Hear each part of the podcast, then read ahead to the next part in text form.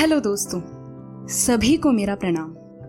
मैं हूँ विदुषी विवेक शर्मा और आप सभी का स्वागत करती हूँ पिनाक पॉडकास्ट के सीज़न वन और एपिसोड नंबर एट में। आज की हमारी कहानी है अमर ऋषि मार्कंडे की।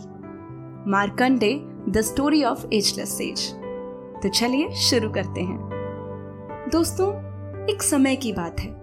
मृकंद नामक एक ऋषि अपनी पत्नी मरुदमती के साथ रहते थे। वो बहुत लंबे समय तक निसंतान थे। तब मृकंद ने संतान प्राप्ति के लिए भगवान शिव की तीव्र तपस्या की। मृकंद ऋषि की तपस्या से प्रसन्न होकर महादेव ने अपने पूरे वैभव के साथ उनके सामने प्रकट होकर कहा, तुम्हारी भक्ति से मैं बहुत खुश हूँ मृकंद। जो वरदान चाहे मुझसे मांगो। तब मृकंद बोले, हे प्रभु, मैं निसंतान हूँ। कृपया मुझे पुत्र प्रदान कीजिए। उनकी ये इच्छा सुन के महादेव ने कहा, क्या तुम्हें एक गुणवान, बुद्धिमान और धर्मात्मा पुत्र चाहिए, जो केवल सोलह वर्ष तक जीवित रहे, या मन बुद्धि, दुष्ट स्वभाव वाला पुत्र, जो दीर्घ काल तक जीवित रहे? महादेव की बातें सुन के मृकंद बोले, हे प्रभु, मुझे तो ऐसा पुत्र दीजिए, जो बुद्धिमान हो अल्पायु का होते हुए भी ताकि मैं उसे एक सही उद्देश्य दे सकूँ। फिर महादेव ने कहा, जैसी तुम्हारी इच्छा मृकंद वह पुत्र तुम्हारे पास होगा। और ऐसा कह के महादेव अंतर ध्यान हो गए। समय बीता और कुछ समय बाद मृकंद के पुत्र ऋषि मार्कंडे का जन्म हुआ। वो बचपन से ही विशेष रूप से एक निपुण ऋषि थे और महादेव को समर्पित थे। उनके मनभावन तरीकों ने उन्हें अपने शिक्षकों का प्रिय बना दिया। और मार्कंडे सभी को प्रिय थे। इस प्रकार वह अपने दिन बड़े सुख से व्यतीत कर रहे थे। अपने मनमोहक रूप और मधुर व्यवहार से सभी को प्रसन्न रखते थे। समय बीता, वक्त आगे बढ़ा, और देखते ही देखते सोलह वर्ष निकट आ गए।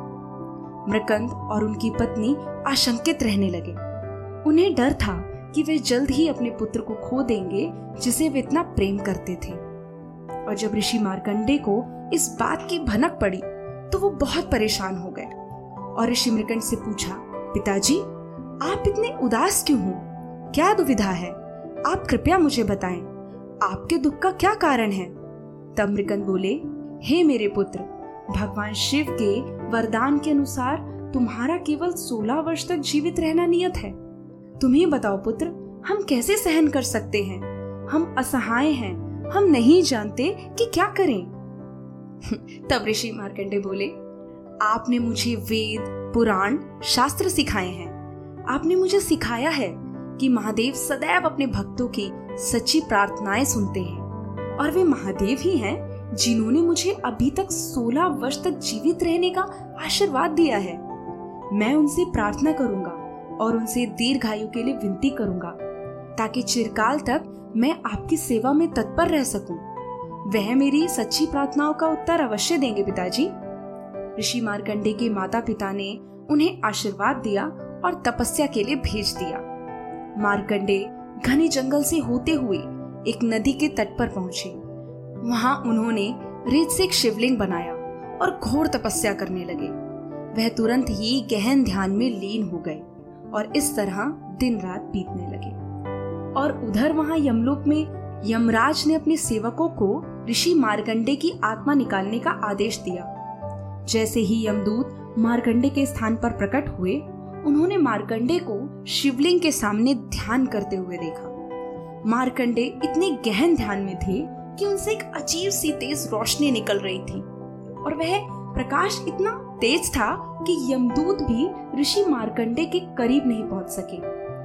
बहुत प्रयास के बाद यम के सेवक एक दूसरे से बोले, हम उस तक क्यों नहीं पहुँच पा रहे?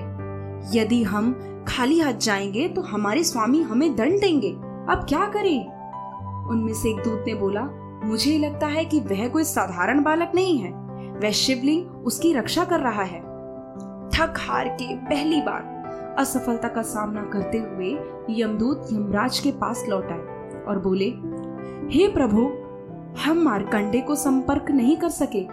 उससे कुछ तेज प्रकाश निकल रहा था, जो उसकी रक्षा कर रहा था। हमें अपनी असफलता पर बहुत खेद है। हमें माफ़ करिए प्रभु। यमराज ने बोला, हे hey मूर्खों, क्या तुम एक छोटे से बालक के प्राण भी नहीं रह सकते? ठीक है, इसको तो मैं देखता हूँ। इतना कहकर यमराज ने अपना पाश उठाया और अपनी भैंस पर बैठे और अपनी जगह से अंतर ध्यान हो गए। जहाँ ऋषि मार्कंडे महादेव की तपस्या कर रहे थे, वहाँ पहुँचे। मार्कंडे को तपस्या करते देख यम को तुरंत एहसास हुआ कि बालक पवित्र है और उसने एक अच्छा जीवन जिया है। क्योंकि मार्कंडे एक कुलीन बालक थे, इसलिए यम ने स्वयं को प्रकट कर दिया और मार्कंडे से बोले हे मार्कंडे, पृथ्वी पर तुम्हारा समय समाप्त हो गया है, पुत्र, और मैं तुम्हें ले जाने आया हूँ। तो मार्कंडे बोले, मैं तुम्हारे साथ नहीं जाऊँगा, मेरे महादेव मेरी रक्षा करेंगे। यमराज बोले, पृथ्वी पर तुम्हारा समय समाप्त हो गया है और मैं फिर कह रहा हूँ, मैं तुम्हें ले जाने आया हूँ।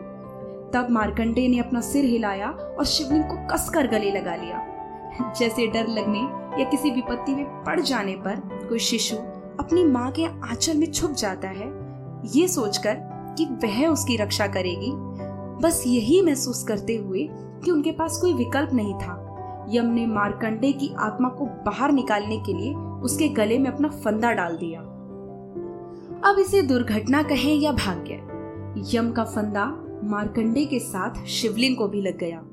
मारकंडे बोले, हे महादेव, मुझे बचा लो, और डर के मारे अपनी आँखें बंद कर ली। महादेव की प्रार्थना करने लगे और लिंग को कंपन करते हुए महसूस किया। मार्कंडे ने आश्चर्य से अपनी आँखें खोली। तो जैसे भगवान नरसिम्हा ने ऋणय कश्यप का वध करने के लिए खंबा फाड़ के स्वयं को प्रकट किया था, उसी प्रकार कुछ कहानियों में बताया जाता है कि मार्कंडे को बचाने के लिए भी महादेव ने शिवलिंग को फाड़ के स्वयं को प्रकट किया।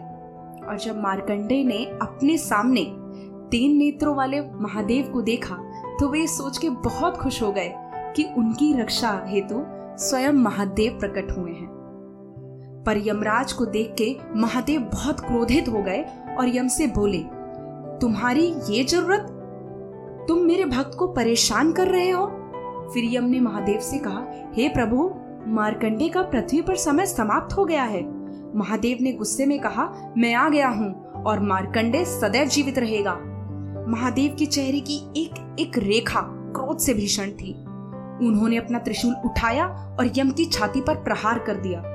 त्रिशूल का वार इतना भयानक था कि मृत्यु के देवता खुद मृत होकर पृथ्वी पर गिर पड़े। ये पता चलते ही तुरंत इंद्र और अन्य देवता भगवान शिव के सामने प्रकट हुए और महादेव से आग्रह करने लगे, हे महादेव, हमें मृत्यु के देवता की आवश्यकता है।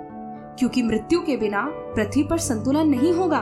कृपया करिए प्रभु, कृपा करिए और यमराज को उनका जीवन वापस दे दीजिए, जिससे पृथ्वी पर जीवन का संतुलन पुनः स्थापित हो सके।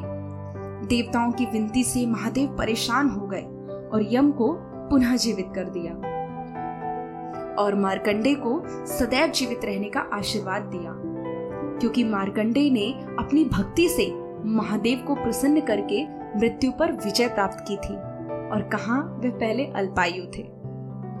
उधर जैसे ही यम ने अपनी आँखें खोली, उसकी छाती का घाव ठीक हो गया था। यम ने महादेव की ओर देखा और कहा, हे hey प्रभु, मेरी भूल को माफ़ कर दे। अब मैं आपकी सच्ची भक्ति की शक्ति को समझ गया हूँ। फिर महादेव बोले, आपकी गलती माफ़ कर दी गई है। अब अपने निवास पर जाएँ और अपने कर्तव्य को जारी रखें। यम और अन्य सभी देवता अपने निवास स्थान पर लौट गए।